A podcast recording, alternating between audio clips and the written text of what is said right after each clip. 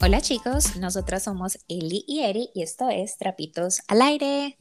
Hola Eri. Hola Eli. Yo pensé que ya se me había olvidado el intro.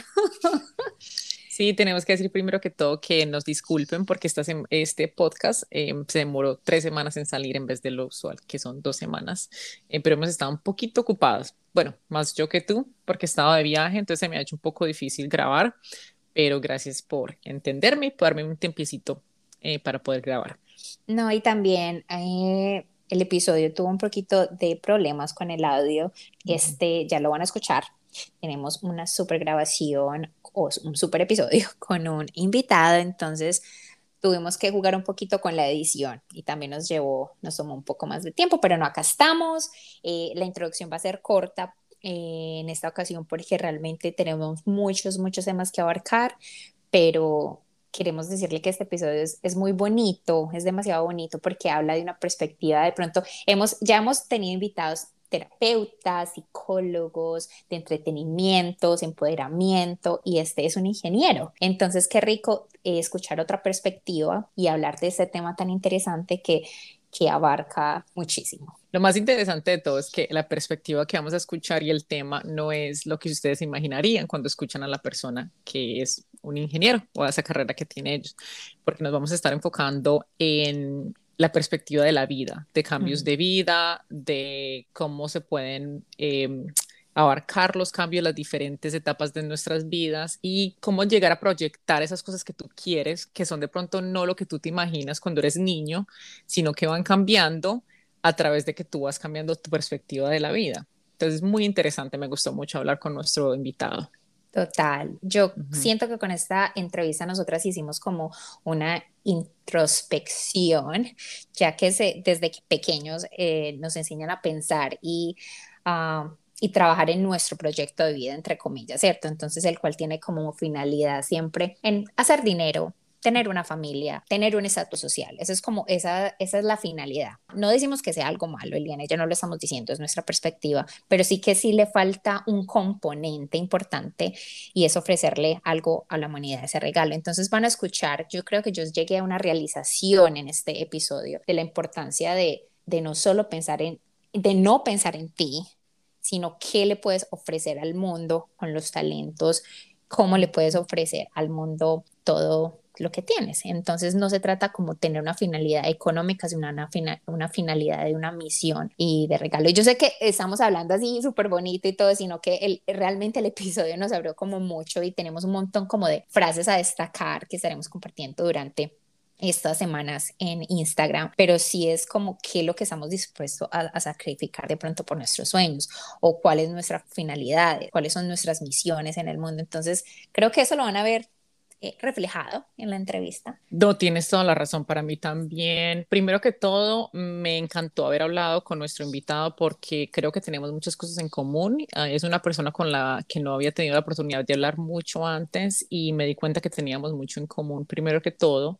Y segundo que todo, que fue muy lindo porque yo también he tenido unos cambios muy grandes en mi vida y no siempre ha sido fácil. No siempre ha sido fácil porque he dejado esa zona de confort por tratar de buscar mis sueños. Entonces, como tú dices, ¿qué he sacrificado yo para tratar de conseguir mis sueños? Que yo creo que una de las cosas que exploramos en el episodio es que uno cuando es niño no tiene como esta mentalidad de lo que va a ser la vida de uno, ¿cierto? Uno va a ir a la universidad, uno va a ir al bachillerato, después vas a la universidad, después te casas, después tienes hijos. ¿Y qué pasa con la vida cuando no tienes ese plan lineal que te imaginas desde cuando eras niño? Entonces, hay veces como que eso da mucho miedo, porque, claro, todo el mundo lo mira a uno y es como ¿por qué vas a hacer todas esas cosas tan diferentes? Ya que has tenido como que otros planes que ya te habías imaginado, pero a la misma vez han traído cosas tan bellas a mi vida y yo ya ahora en este momento de mi vida siento que en verdad estoy haciendo lo que me apasiona y me ha tomado bastante tiempo llegar a este punto. Total, y que son cosas que te enriquecen. Yo antes de empezar la grabación le estaba diciendo a Eliana, como por ejemplo ese podcast que ha salido realmente de pura pasión y de hobby, o sea, eso lo hacemos porque lo amamos y lo queremos, cómo le he sacado tanto provecho a mi carrera profesional, ¿cierto? La manera en que hemos de pronto mejorado, igual no somos profesionales, pero hemos mejorado la manera en la que nos referimos a nuestros invitados, cómo entrevistamos, todo eso lo he utilizado en muchos aspectos ya de mi vida profesional, que nunca pensé que los fuera a utilizar. Entonces es como la vida se va moldeando a lo que tú vas desarrollando día tras día. Y cuando no, de pronto no tienes ese objetivo claro, porque no nos digamos mentiras, estamos en nuestros 30 y llegamos, si estamos haciendo lo que habíamos planeado, no, en lo absoluto, o sea, en lo absoluto. Y tal vez en este momento ustedes estén escuchando eso y se sientan, yo sí estoy haciendo lo correcto, o sea, esto sí lo estás haciendo con amor. Si sientes que puedes ofrecerle algo al mundo, si sientes que le estás dando todo lo que puedes y que la vida se va a moldear para que ese proyecto o ese hobby o ese bebé, de alguna manera llamémoslo bebé, que tienes, al final te dé un resultado económico, que eso es lo que, bueno, obviamente todos necesitamos dinero, pero algo que yo rescaté de esta entrevista, lo anoté aquí y lo tengo, en vez de buscar un trabajo que te dé lo suficiente para jubilarse rápido, ¿qué tal buscar un trabajo del que no quieras jubilarte? Eso a mí que yo escuché eso y yo como, es verdad, porque yo me jubilo ya y yo ¿qué hago? Pues viajaría, ¿cierto? Eso sería como pero también me cansaría de viajar. Uh-huh. Pero entonces, ¿qué tal hacer cosas que te den esa motivación? Y yo sé que dirán, pero es difícil, no todos podemos hacer lo que amamos. Sí, pero que lo tengan entonces en un ladito, que no lo abandonen, que lo lleven a todas partes, hasta que en algún momento pueda ser un resultado positivo económicamente tangible también. Totalmente, sí. Entonces, en este episodio estaremos hablando con una persona que nos va a hablar de su trayectoria de vida, nos va a hablar de proyectos, cómo tomar esos proyectos, cómo buscar tu pasión, si estás en un momento en donde quieras de pronto explorar cosas nuevas y, como tú dices, de los sueños y de no tener miedo de explorar esos sueños tan diferentes. Entonces, traemos a nuestro invitado. Traigamos a nuestro invitado. Nuestro invitado del día de hoy es un colombiano que estudió ingeniería. Él también es un gran emprendedor, viajero, a veces escritor, a veces carpintero. Mejor dicho, un hombre muy curioso e hiperactivo, y estamos muy felices de darle la bienvenida a nuestro podcast a Daniel Cano. Hola, Dani. Hola, ¿cómo van? Muy bien, bienvenido. Bueno, y quiero también aclarar que Daniel Cano es un primo, ¿qué sería? ¿Primo segundo? Más o menos. Yo no sé, para mí después de segundo todos son primos segundos, porque ya ponerse uno a hacer cuenta con el primo tercero, cuarto, quinto, sexto es muy difícil. Bueno, es un primo lejano, pero cercano también, sí. La verdad que estamos muy felices de tenerte y sí, cuéntanos cómo has estado, quién es Daniel, dónde estás, en qué parte del mundo estás, todo. Bueno, son muchas preguntas. Bueno, Eri, muchas gracias, de verdad, de nuevo, ya digo aquí al aire que estoy muy agradecido por la invitación, me parece muy bacano este podcast, pues lo he estado escuchando y me ha parecido muy bacano, me ha gustado mucho la energía y como los temas que han manejado. Y bueno, pues yo soy ahí como más o menos en la introducción Eri dijo, yo soy alguien como hiperactivo y que salta en muchos temas. Yo soy ingeniero electrónico, me metí por el camino, justo antes de graduarme, me metí por el camino del emprendimiento, entonces en el camino del emprendimiento he saltado por diferentes proyectos, diferentes tipos de empresas, como siempre siguiendo, pues como que cada salto ha ido como medianamente asociado a una evolución personal o a un nuevo descubrimiento personal, y pues ahí he ido cambiando, ahora ya no necesariamente trabajo como ingeniero, soy emprendedor, ahorita manejo un hostal, he tenido épocas en las que he sido enfermo por los viajes, he viajado un montón.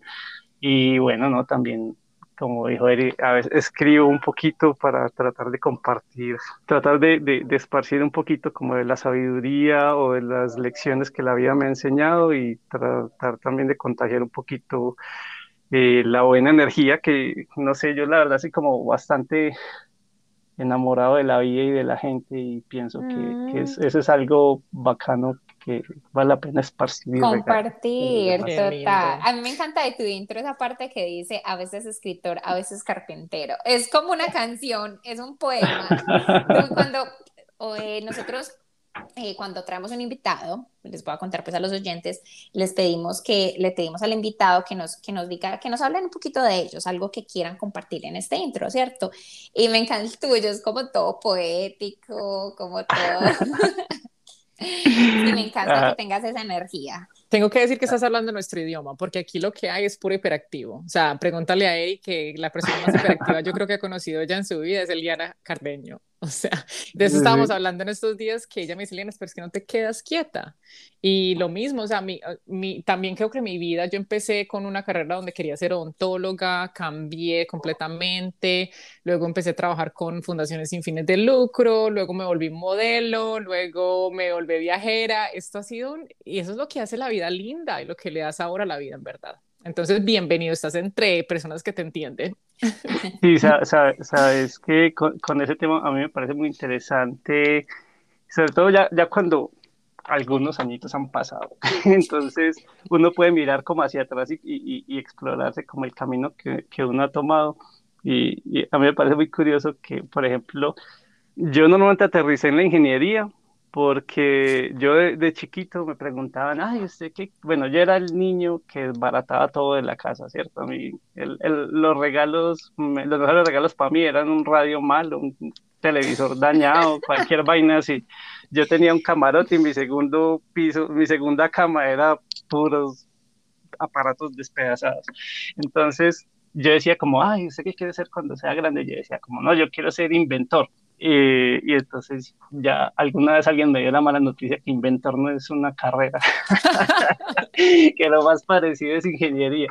Entonces ahí fue como que cuando llegué como, voy a estudiar ingeniería, y pues ya empecé a investigar como cuál de todas las ingenierías me gusta, me metí por la ingeniería electrónica, pero todo el camino y el emprendimiento y varios pasos que fueron necesarios para... yo permitirme explorar otras áreas, también descubrí como que a mí lo que me llena es como todas las expresiones de creatividad y de aprender cosas nuevas y de explorar diferentes tipos de proyectos, porque sí, o sea, la ingeniería me encanta, la ingeniería electrónica me parece súper bacana, la disfruté mucho, pero también la programación me parece súper bacana, ahorita ya hacer trabajos de tuberías, de mezclar cemento, de hacer carpintería, de hacer páginas web, de mercadeo, de talento humano, o sea, todo eso son como retos, ¿no? Sí, es muy bacano como sino que, o sea, de hecho me demoré mucho en decir como ve, yo disfruto de eso, es porque realmente, o sea, como que mi vocación o lo que yo disfrutaba era como esa parte, como la expresión de la creatividad y el experimentar y el coger diferentes temas, como esa variedad me parece súper bacán. Entonces como que hice las paces con la hiperactividad que tanto digo. Me encanta tu historia porque, sabes, yo también era así cuando era niña, yo quería ser científica, yo me metí a odontología, porque yo cuando era niña también me encantaba como que separar todo, yo no sé si Erika sabe esto, pero a mí me encantaba separar todo, yo decía, yo quiero ser científica, eso es lo que yo voy a hacer, y me encantaba inventar, y yo no me creía, yo no sé por qué cuando uno es niño uno no sabe como que eso también es creatividad, entonces yo pensaba que yo no era creativa, que porque no pintaba, o no dibujaba, o no cantaba, pero eso es lo que me estás diciendo, o sea, que somos inventores y creativos, es lo que somos aquí, todos nosotros tres, o sea, hasta... hacer esto, lo que hacemos en este momento, videos, podcast, todo esto, inventando cosas nuevas. ¿Será que somos primos segundos? ¿Será que somos Cano? Uh-huh. Bueno, entonces, perfecto, pues nos podemos meter un poquito entonces para lo del tema, que yo creo que me viene pero como anillo al dedo, porque yo estoy pensando hacer un muy gran cambio de vida en estos próximos meses, no he contado nada todavía, pero me encanta porque así me puedes como quedar un poquito de tu sabiduría, y esta noche estaremos hablando de proyectos de vida. Entonces, ¿por qué no nos cuentas un poquito de qué significa eso o de qué se trata un proyecto de vida? Yo, la verdad, pues aquí vamos a ser crudos, yo fui como más o menos el que propuse el tema, ¿cierto? Porque es como un tema que me apasiona bastante, y pues realmente es como que quería yo compartir pues como un poquito de mi historia, porque ha sido como uno de esos temas con los que yo como con los que yo he sufrido bastante y me ha dado bastante duro, y he tenido como todos esos procesos mentales y retos emocionales y de trabajo y en fin, como todo tipo de retos que como que he logrado ir avanzando y que siento pues que he aprendido un montón. A mí me criaron con la misma, como con la misma narrativa que nos crían a casi todos, pues que es como, bueno, o sea, el camino que uno debe seguir es vaya, estudie, sea buen estudiante en el colegio, luego busque una carrera que disfrute, ojalá, pero que también ojalá sea, haya trabajo y te pueda asegurar un buen estilo de vida. Y también el discurso normalmente sigue algo como, y cuando termine el pregrado, haga la maestría, porque hoy en día un profesional es como en mi época era un bachiller, ¿cierto? Y un cartón de pregrado no sirve para mucho, que digamos. Entonces, con eso me criaron. Y pues eso, mi plan era bastante similar, ¿cierto? Yo me metí en ingeniería electrónica, la verdad me fue muy bien en el estudio, lo disfrutaba bastante, buen estudiante, me gustó mucho y mi plan era seguir estudiando, ¿cierto? Como el camino que me habían trazado. Pero también, así a lo largo de la carrera, uno como que va cultivando esos sueños a mí me sonaba como, ay, lo del emprendimiento, ¿cierto? Como lo de crear empresa, aunque... O sea, lo que en mi caso, y yo sé que en muchos casos lo que hay debajo del sueño de ser independiente y ser emprendedor uh-huh. es la gana de tener plata. Uh-huh. Yo, en mi caso particular, yo lo que me decía a mí mismo es, yo quiero jubilarme temprano. Me atormentaba mucho como la idea como ese cuento que dicen como, listo, entonces usted trabaja para poder ahorrar, para poder jubilarse, y entonces cuando ya termine y se puede jubilar y puede disfrutar la vida, usted ya está muy, tiene energía. Y no tiene salud para nada. Ajá. Y entonces a mí eso me preocupaba mucho, y yo decía, no, yo quiero ser emprendedor para poder hacer algún proyecto y sacarla del estadio y jubilarme temprano y poder disfrutar de mi vida, ¿cierto? Y obviamente uno siempre es como súper optimista con esos planes y decir como, no sé, a los 24 quiero estar ya con mi vida arreglada y sin necesidad de trabajo. Entonces, o sea, eso era como lo que la verdad a mí me motivó inicialmente, lo cual no me hace sentir orgulloso, pues, pero es la verdad. Pero entonces resulta que yo tenía como eso, ¿cierto? Yo decía como, ay, no, sí, voy a seguir el camino académico y voy a seguir estudiando y una maestría y doctorado y en algún momento emprendo. Pero justo antes de graduarme, como 12 meses antes de graduarme, una materia, una profesora en una materia de esas que normalmente es como un relleno, pero una profesora muy bacana, llegó y me tiró un dato de que había habido como un estudio y el estudio había arrojado que hay como una relación inversa entre la probabilidad, entre el nivel de estudios que alguien tiene y la probabilidad de que algún día emprenda, ¿cierto?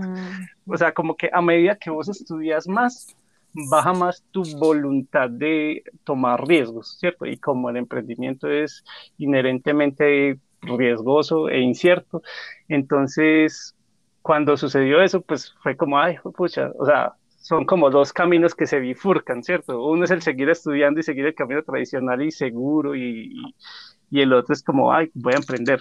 Y yo sí le agradezco a la vida, yo la verdad, yo creo que los azares de los dados o simplemente la crianza que me dieron, yo como que como que no he sido nunca como muy conformista, como que siempre he sido como muy romántico con mi vida, y yo dije como no, yo no me puedo morir sin nunca haber ni siquiera intentado emprender. Entonces ahí fue como la primera vez que yo salí de esa clase precisamente a hablar con mis amigos y decirles, no muchachos, tenemos que emprender, yo quiero que montemos una empresa. Y me decían, ¿pero de qué? ¿Qué idea tienes? Y yo no tengo ni idea de lo que sea. Entonces, muy locos, me siguieron el cuento. Dijimos como, bueno, yo le dije, no, ahí vemos qué resulta. Nosotros somos ingenieros electrónicos, sabemos hacer mucha cosa. Y entonces, entre las primeras cosas que salieron, pues porque cuando uno empieza los proyectos de la vida, como más o menos se va alineando, o le va poniendo por lo menos el siguiente paso por ahí cerquita. Entonces empezamos como a desarrollar software, fue como una experiencia muy interesante con todas las cagadas y malas prácticas del mundo y el primer proyecto no lo pagaron, en fin, o sea, ahí empezó como el camino al emprendimiento. Y fue como una experiencia interesante. Fue una experiencia interesante también porque, a ver, hubo un proyecto, el primer proyecto, de hecho la primera empresa fue básicamente un solo proyecto, era hacer como un programa para una empresa de casas prefabricadas, que era como hacer un programa para diseñarlo y que sacaran los planos y listas de materiales.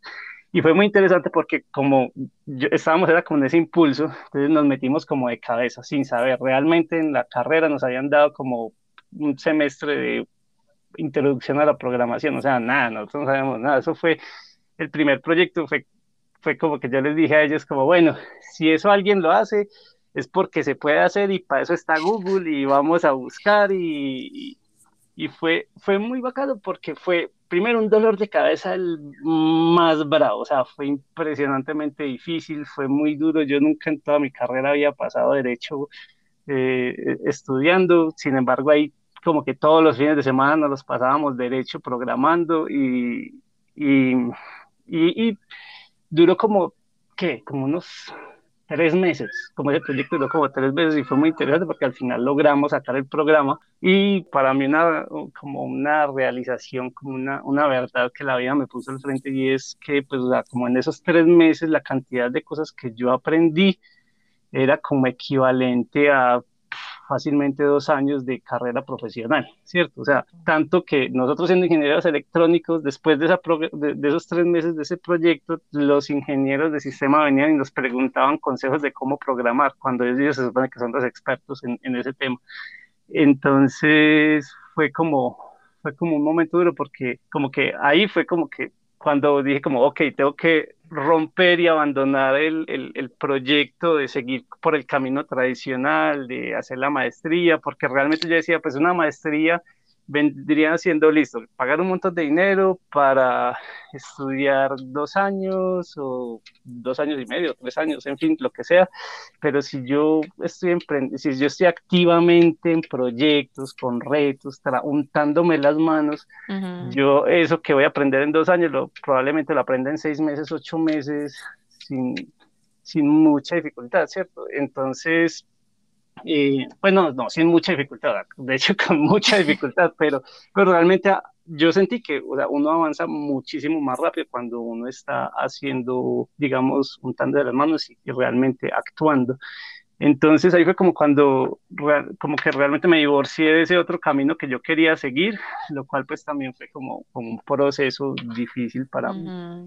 Y pues digamos ahí empezó como mi camino del emprendimiento, pero pues también como por esa fecha, por esos días también otra de esas como de esos sueños que uno cultiva a medida que va creciendo era como el tema de, yo quiero viajar, ¿cierto? Mi papá me crió a mí con las historias de un viaje que él hizo una vez echando dedo hasta Ecuador.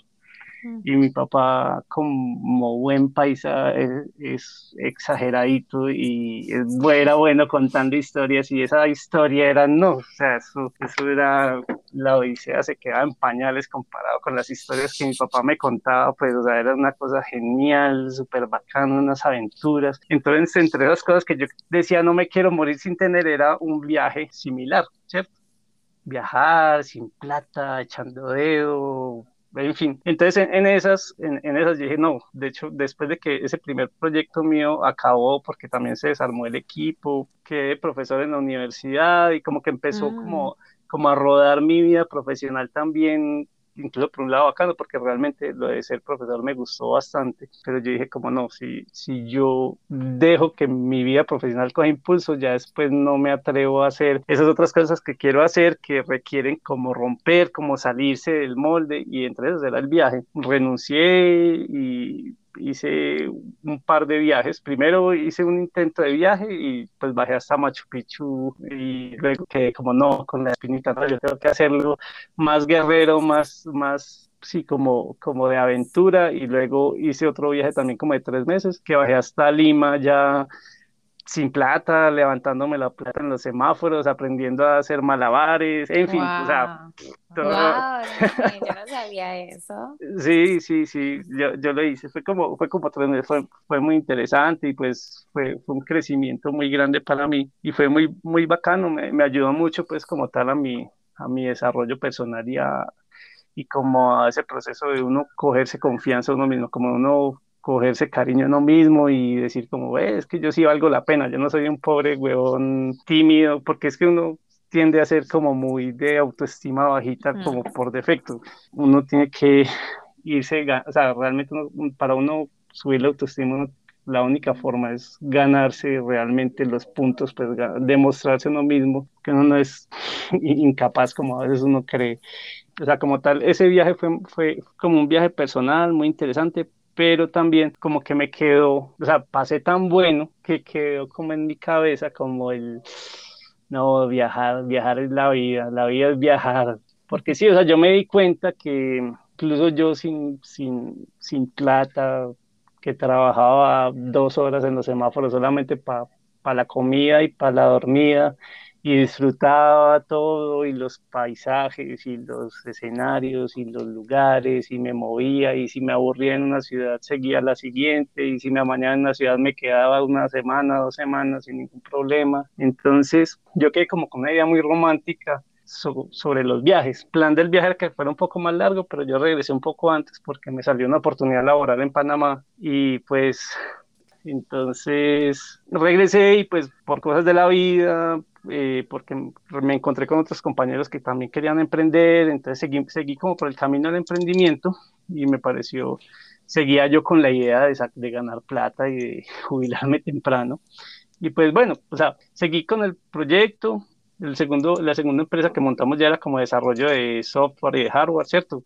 Nos juntamos 3 ingenieros electrónicos, pues, o sea, eso era lo que ofrecíamos y fue interesante. Aquí ya tuvimos más logros porque en la primera empresa no generamos ni un solo centavo, en esta segunda ya por lo menos tuvimos clientes, ¿cierto? Ya hubo algo de dinero, hasta que después también tuvimos nuestros cacharros, perdimos otro montón de dinero. Y ahí fueron como 2 empresas que tuve que fueron como de la mano. Primero esa de servicios, luego dijimos, no, vamos a crear un producto, como siguiendo toda esta narrativa del emprendimiento y de las startups, y lo mismo, de sacarla del estadio y de hacer una ronda de financiamiento donde se recogieron no sé cuánta plata, o sea, como siguiendo esa plata. Es que perseguir la plata es un berraco camino es un camino largo y difícil y que realmente como que no lo puedo no desviar por diferentes lados. Entonces, pues, digamos, ahí yo seguí emprendiendo, pero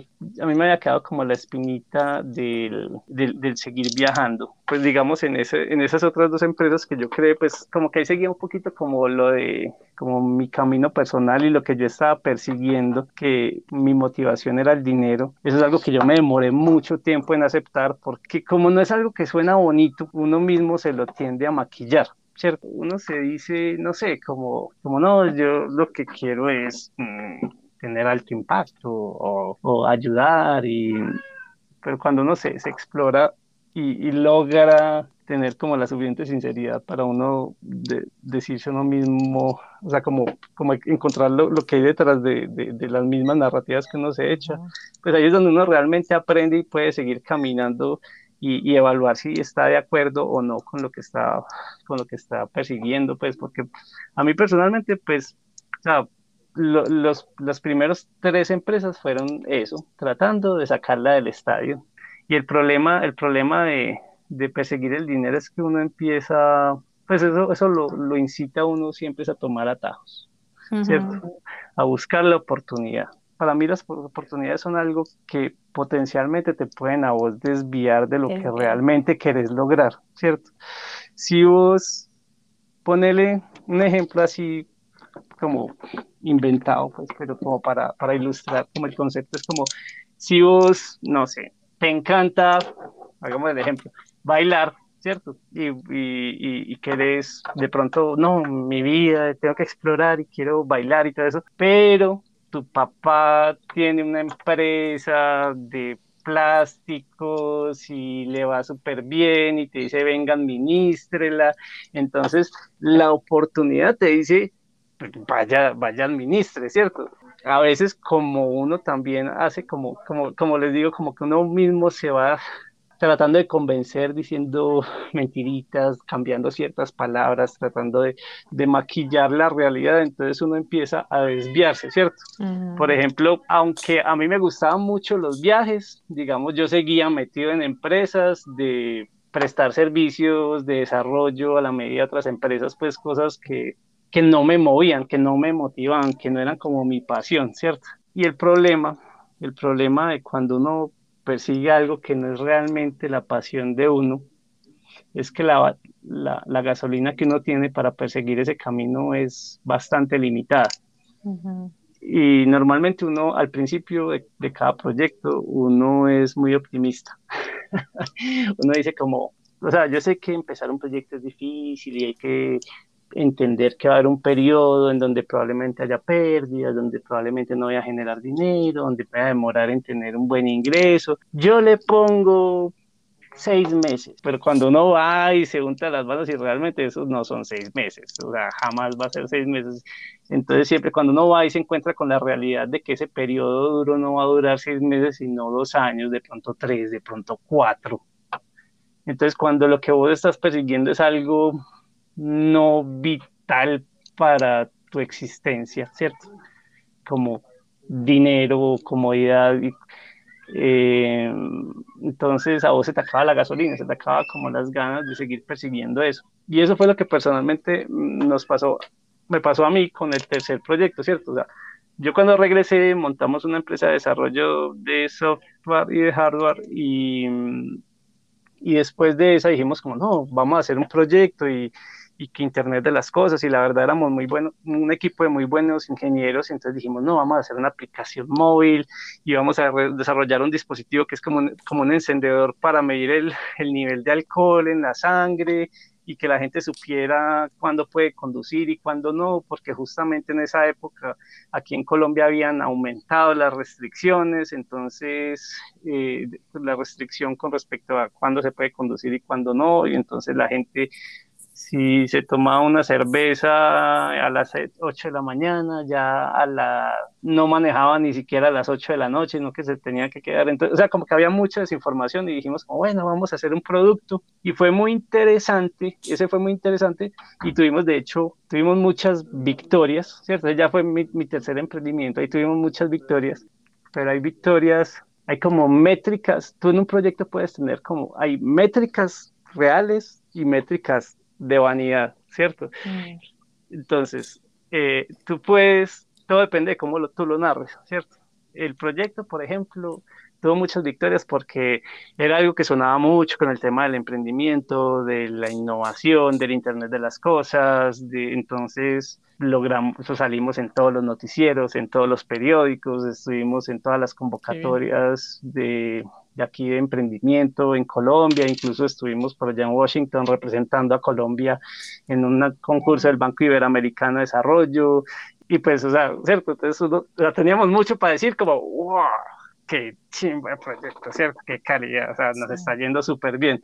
Pero están las métricas reales, ¿cierto? Y las métricas reales es que todos los que nos compraban ese dispositivo, nosotros sabíamos que lo usaban 2 veces, luego lo guardaban en un cajón y jamás lo volvían a sacar. Entonces, no sirvió, o sea, realmente no habían ventas, no el proyecto. Entonces, cuando nosotros nos dimos cuenta de eso, habían pasado 2 años y pues ahí fue cuando dijimos como, bueno, el proyecto de pronto se le puede dar vuelta, se puede organizar de una forma diferente, en donde monetizamos de una forma diferente, porque nosotros monetizábamos vendiendo el dispositivo, porque también teníamos, o sea, el proyecto tenía también una aplicación, y la aplicación tenía un montón de descargas, pues, de hecho duró hasta hace como 3 meses que me la bajaron, porque actualizaron las políticas de privacidad en Google, y ya, pero siempre logró tener como 80,000 descargas, algo así, o sea, fue una aplicación que la gente sí usó, pero entonces en ese momento, cuando ya habían pasado 2 años, dijimos como, bueno, sí podemos poner a producir este proyecto, pero lo más probable es que requiera otros 2 años de trabajo así, de guerra, de sin plata, de a veces es sin salidas y apenas con plata para la gasolina y almorzando poquito y si no es con coca no almuerza. Entonces cuando nos llegamos a ese punto dijimos no, o sea, dijimos como, pero a mí realmente, aquí siendo honestos y a calzón quitado, a mí no me mata, o sea, que la gente pueda tomarse una cerveza o no antes de conducir, no es un problema que me mate a mí, ¿cierto? O sea, no es algo que... Los mata a ellos, pero no me... O sea, que no... No me quita el sueño, ¿sí me entiendes? Entonces fue como una oportunidad que estaba ahí, pero que requería más esfuerzo. Uh-huh. Y como no, realmente ahí fue, o sea, como que ahí fue cuando yo dije como no, realmente hay que buscar algo con lo que uno tengas un sentido. Sí, pero te iba a hacer una pregunta. ¿Tú crees que uno entonces pierde el empuje porque ya no ve como ese momento donde uno puede monetizar lo suficiente para como vivir una vida buena, o porque ya te dijiste es como que ok, le he dado tanto de mi vida a este proyecto y hemos como que ya llegado a un lugar donde no, nos estamos pegando contra la pared porque no hay donde más crecer? Yo creo que sabes que lo verdaderamente importante es uno conocer o lograr tener unas conversaciones con uno mismo lo suficientemente crudas y sinceras como para saber uno por qué busca lo que dice que está buscando o por qué está buscando lo que está persiguiendo. Y uh-huh. En mi caso, por ejemplo, yo digo, listo, yo decía, yo quiero jubilarme temprano, que para mí es una, o sea, después cuando logré tener esa conversación sincera, yo dije como, joder madre, decir que yo me quiero jubilar temprano realmente es una forma bonita de decir, yo soy perezoso y mal trabajador, ¿cierto? O sea, yo no quiero trabajar, o sea, y fue como ay, fue pues, o sea, realmente yo soy así, y entonces decir como, bueno, pero ¿por qué soy así? ¿Por qué? Porque no disfruto el trabajo. Pero entonces mucha gente sería así, porque creo yo que eso es como que esa es la meta de muchas personas, llegar a un punto donde uno se pueda jubilar rápido y como conseguir el dinero suficiente donde de pronto puedas seguir tus hobbies y no tanto el trabajo. Cierto, siento yo, pero ya que lo estás diciendo, de pronto hasta yo también, porque yo también me quiero jubilar joven y disfrutar de la vida, sí, entre comillas, disfrutar de la vida, no sé. Sí. Pero yo entiendo, yo creo, lo que está diciendo Daniel, o sea, en cuanto a, es como, bueno, jubilarse, pero también hay gente que puede disfrutar tanto de su trabajo, de una forma que puede seguir con ese proyecto sin necesidad de decir, ay, ya me quiero jubilar, ¿cierto? Porque es infeliz con el trabajo. Entonces, sí, o sea, es que tan feliz eres con lo que estás haciendo que podrías llegar hasta cierta edad sin necesidad de sacrificar tu tiempo, digámoslo entre comillas, juvenil, donde también puedes viajar, donde puedes mezclar ambos. Yo creo que puede haber ese balance, porque yo a veces me imagino como terminando de trabajar ya, bueno, mentiras, también sería tan delicioso, pero sí es como dependiendo de lo que haga. Por ejemplo, si yo trabajara con este podcast full, si a mí el podcast me diera plata, a mí me encantaría seguir por muchos años, ¿sí me entendés? Como viajar, hacer este tipo de cosas, este tipo de entrevistas, aprendiendo de la gente, conociendo gente, haciendo shows, escribiendo, entonces ahí sí me vería yo como por muchísimos años, pero es como dependiendo de lo que uno hace. Exactamente, o sea, la vaina es como, para mí, diferentes tipos de camino. Entonces uno puede decir como, ay, listo, yo voy a sacrificar o a invertir, según como uno quiera narrárselo a uno mismo,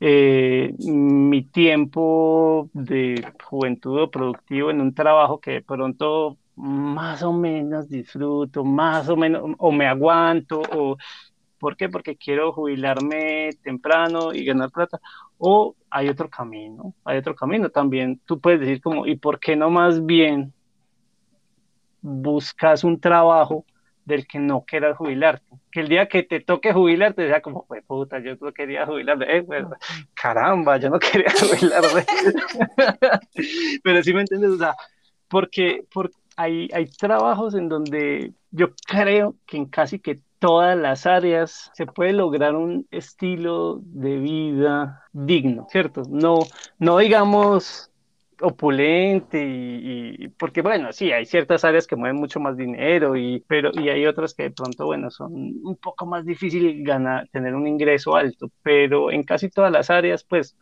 con decir, o sea, incluso solamente como, ay, me gusta la filosofía, bueno, puedes ser profesor de filosofía y puedes tener un sueldo, pues, que te permita vivir bien. ¿Cierto? Ahora, porque también la siguiente pregunta que me tuve que hacer yo mismo y que también fue como muy difícil de enfrentar y es como, ¿cuál es mi obsesión con la plata? ¿Cierto? O sea, como, yo realmente, ¿por qué quiero tanta plata? Y eso es algo que va más apuntando a, yo creo que eso es una realidad un poquito diferente entre mujeres y hombres, pero los hombres buscamos, muchas veces buscamos la plata porque estamos buscando como ganar la aceptación del género femenino, ¿cierto? Uh-huh. Y incluso brindar esa seguridad. No solo de las mujeres, sino en general también tener mayor aceptación dentro de tu círculo, porque pues eso sí, ¿para qué vamos a hablar bobadas? Pues, o sea, en esta sociedad se premia y se admira al que tiene poder adquisitivo. Entonces es algo que vos podés replantear y decir de otra forma y decir como realmente a veces esa sed que es que yo quiero tener mucha plata, realmente lo que está diciendo es yo soy inseguro, ¿cierto? O sea, yo quiero ganar mi valor de otra forma porque no logro, o sea, porque no siento que tengo suficiente valor con quien soy y con lo que yo logro, ¿cierto? Entonces, ya cuando se logra poner ahí, o sea, cuando yo logré llegar como a ese tipo de conclusiones, como a madre realmente, o sea, como cuál es la obsesión, entonces ya uno puede como decir como, bueno, o sea, como cuando uno ya logra decir como las cosas crudas y como son, así sea, esas son conversaciones internas, ¿cierto? Pero cuando uno logra decirse las cosas crudas y como son, ya uno después puede decirse como, ok, estoy en paz con seguir recorriendo ese camino y perseguir esos mismos objetivos o eso no va conmigo, yo me voy a morir miserable si al final de mi vida digo, como, ay, puta, lo único que perseguí fue como dinero, plata, pero, porque sí, los demás me aceptaron, o sea, como... Pero te puedo decir que a mí me parece, o sea, a mí me suena súper valiente que estés diciendo esto y que te hayas dicho tú mismo como que voy a tener estas conversaciones internas conmigo mismo, porque yo creo que la mayoría de las personas... El miedo de ellos es esa conversación interna y decirse esas verdades de las que nos estás diciendo tú. Y eso es lo que lleva a la persona a conformarse con el día al día, al trabajo que le da dinero, pero nada, nunca los hace feliz. Entonces yo creo que lo valiente en verdad es eso, es decirse, ok, pueda que sea dinero, pueda que soy perezoso, pueda que yo no quiero seguir trabajando toda la vida, pero me lo voy a decir y me lo voy a decir y voy a tratar de hacer lo que más pueda para hacerlo, porque ¿cuál es la alternativa?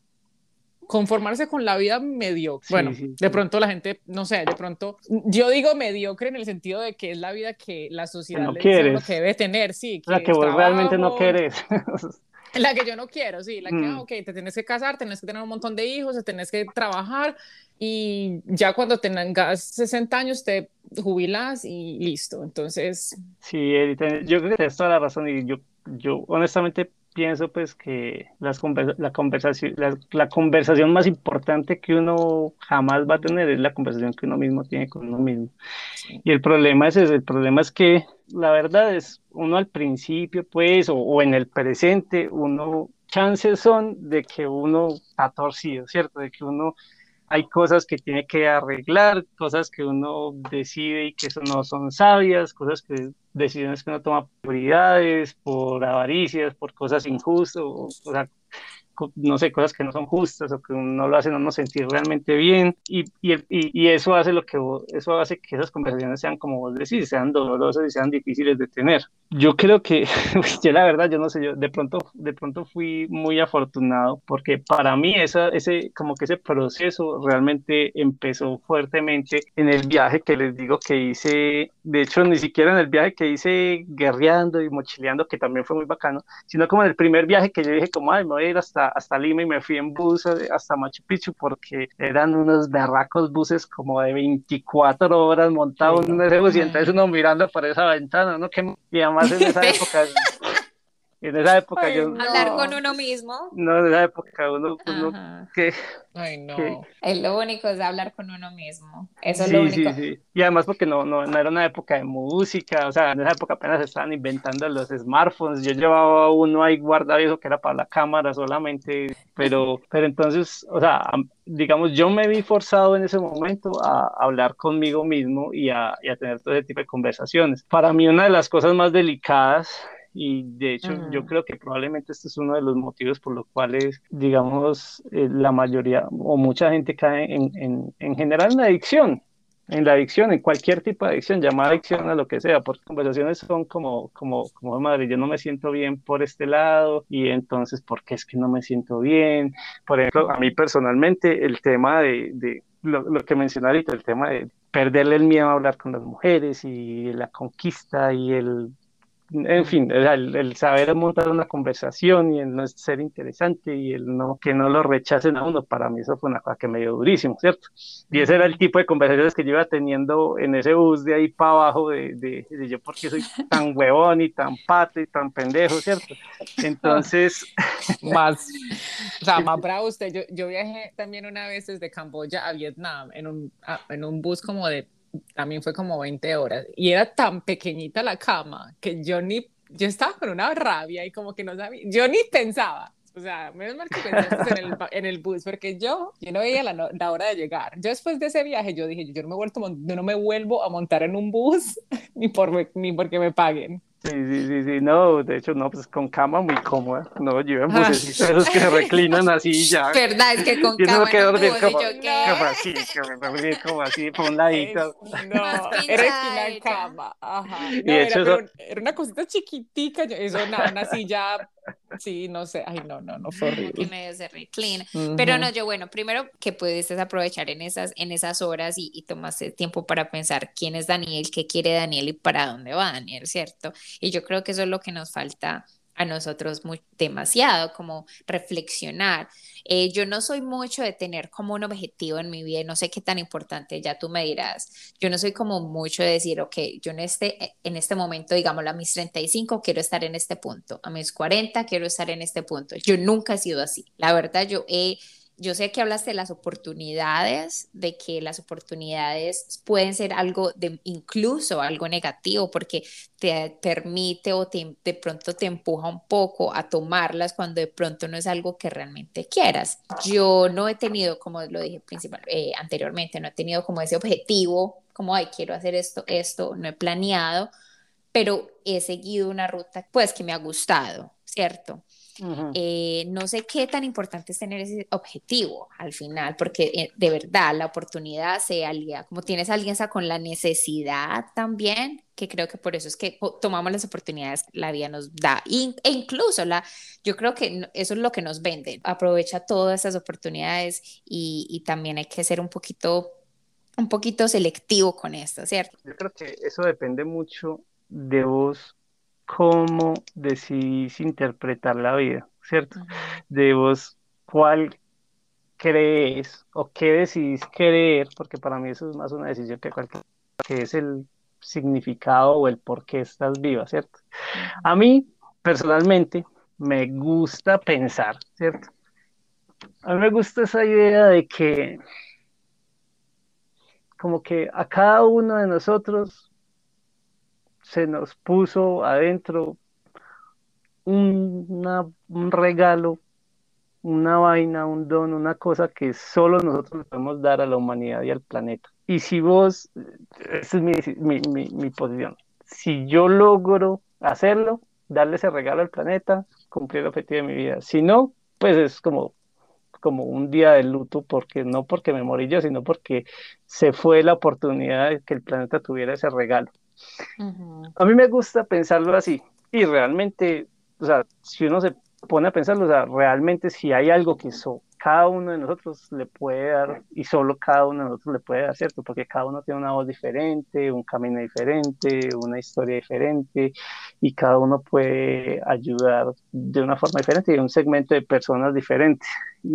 Pero si vos decís creer eso, Porque, o sea, vos puedes creer eso, como también vos puedes creer como que nacimos todos porque así es todo aleatorio y uno se muere y eso nada significa, nada, y el universo es infinito y uno es un punto así miniatura que uno no sirve para un carajo todo lo que uno hace. Uno puede decidir creer eso, uno puede decidir que ese es el significado de la vida y entonces ahí realmente ir con la corriente está bien. No tiene como gran consecuencia, pero si vos pensás, si vos querés pensar que vos viniste a algo, que hay algo que vos puedes darle, pues ahí ya se vuelve como, a mí me gusta como resumirlo así, como que el objeto, como solamente, como que en la vida, si uno cree eso, en la vida solamente hay dos objetivos. Uno es encontrar cuál es el regalo que vos le podés dar a la vida. ¿Cierto? Y el otro es dárselo.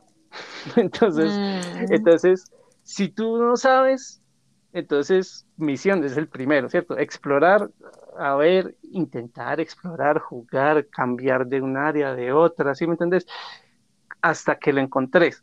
Y ya cuando lo encontrés que vos dices como, no, es que yo, o sea, esto es con lo que yo siento, que estoy aportando, que estoy ayudando, entonces ya es como listo, todo el resto de tu energía metérselo a eso, porque ¿qué más te vas a poner a perseguir vos si eso es realmente a lo que viniste, ¿cierto? A mí me gusta creer en que realmente cada uno puede darle un regalo diferente, digamos aportar. A mí no me gusta el concepto de aportar un granito de arena, pero si uno puede aportar algo al progreso de la humanidad o de la vida o de lo que sea que a uno le importa. Cada uno puede hacer eso. Eso sí, para mí para mí eso es una realidad, para mí eso es totalmente lógico y coherente, que cada uno puede dar un aporte diferente y especial y positivo, es cierto. A mí me gusta ese camino porque yo la verdad soy muy romántico y muy enamorado, como dije al principio, de como tal de la humanidad. Por dentro, yo soy ingeniero y a mí me gusta mucho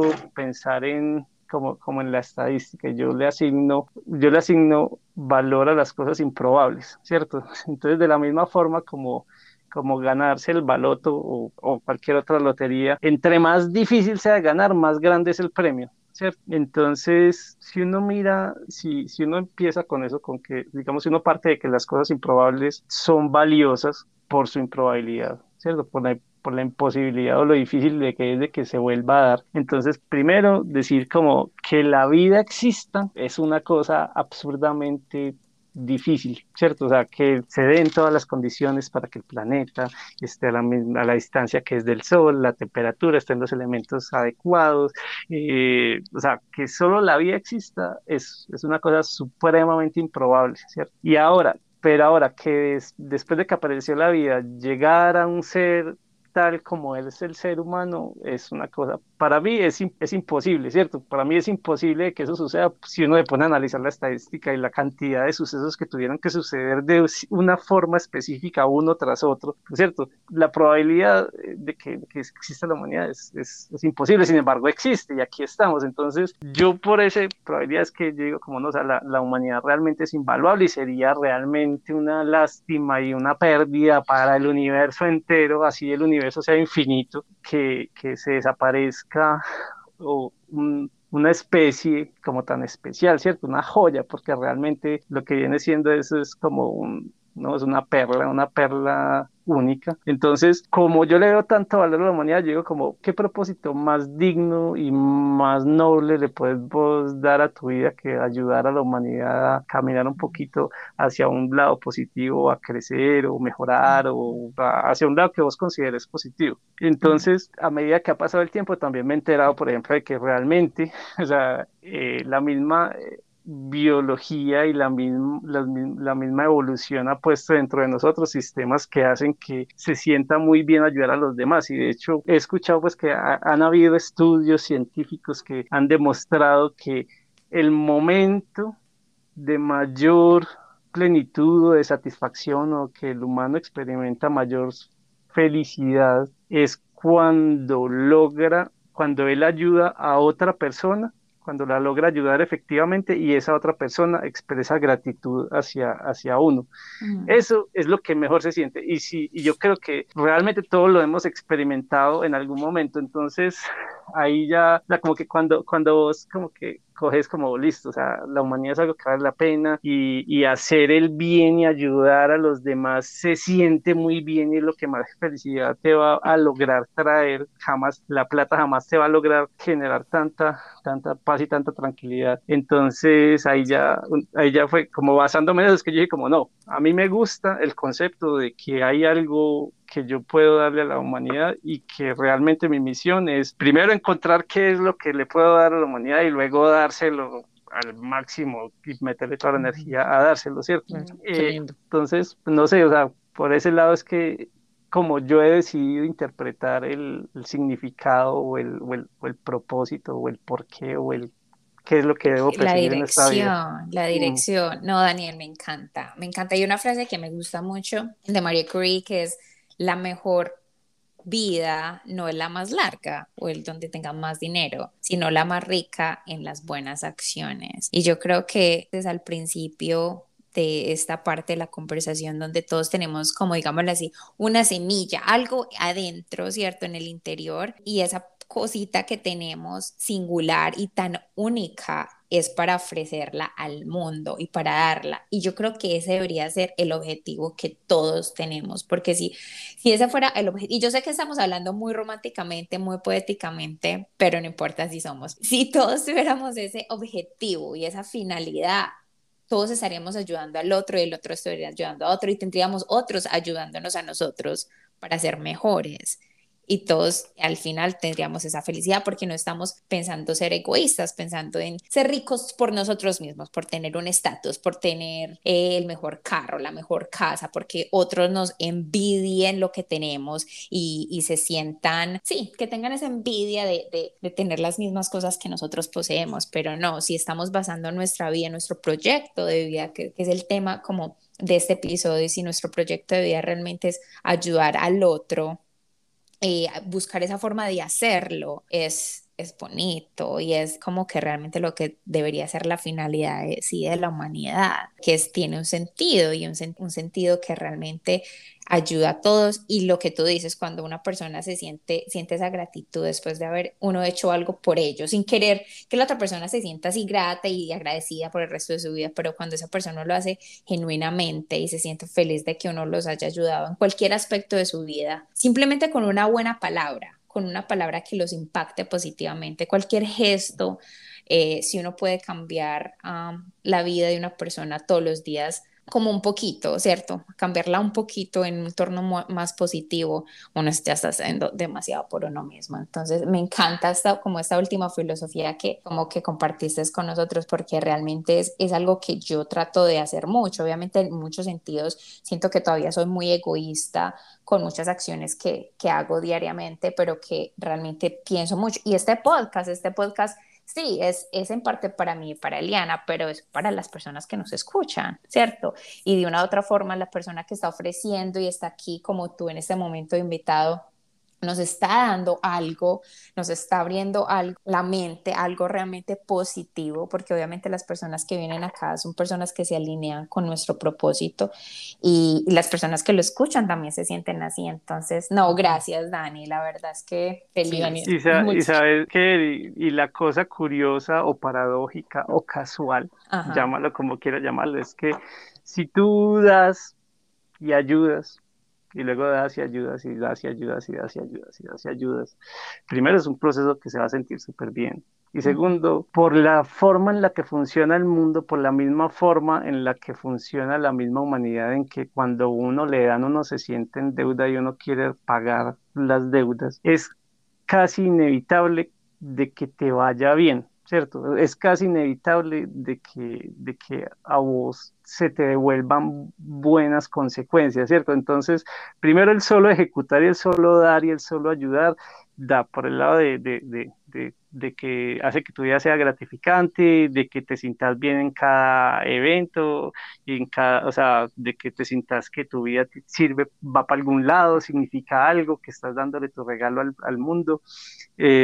Aparte de eso, pues tarde o temprano estás condenada a que se te devuelvan cosas buenas, a que se te devuelvan cosas positivas, a que te vaya bien económicamente. De hecho, paradójicamente, realmente es, o sea, la mejor fórmula, por ejemplo, a la hora del emprendimiento o de un servicio o de que le vaya uno bien profesionalmente, es la mejor forma, es dar y ser tan bueno y ser tan bueno, y si uno es un empleado, ser tan sobresaliente y tan bueno y tan bueno y tan bueno que inevitablemente te vas a ascender, vas a ser el mejor, y además si vos das, la repetición hace el maestro, y con la calidad de tus productos y de tus servicios y de lo que sea que vos hagas va en la misma proporción la recompensa que vas a obtener. Entonces realmente es un camino gana-gana, es un camino difícil de coger, porque no, o sea, no es fácil, pero es un camino que es, pues, que tiene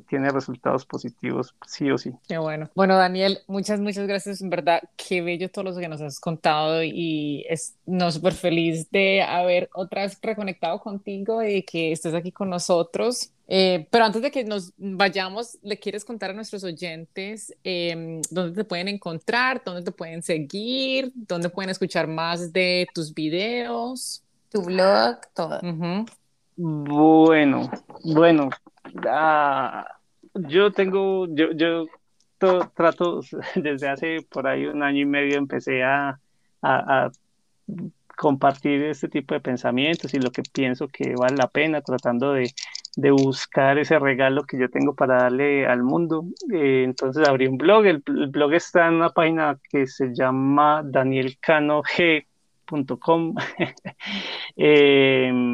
Pero también me pueden encontrar en, bueno, el blog es escrito, pero también saco la versión en audio y lo tengo también en podcast. Estoy también en todas las plataformas, pues, de Spotify y todo eso, como me pueden encontrar como Daniel Cano, y en Facebook también estoy, Daniel Cano G, me encuentran ahí, Daniel Cano G Blog, por ahí estoy, igual no sé si de pronto puedan poner por ahí un linkcito o claro a la sí. página o al perfil o alguna cosa, pero pues no, hay bienvenidos, es un espacio donde se comparte, por lo menos hay buena intención, ahí está la intención de compartir buena energía.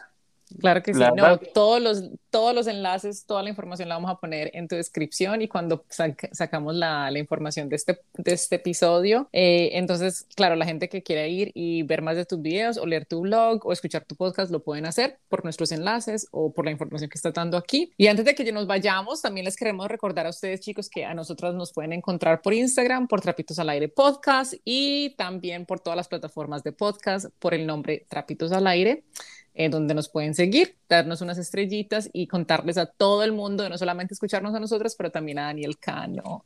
Claro que sí, como dice Daniel, compartiendo esa buena energía, sigan sacando los trapitos al aire.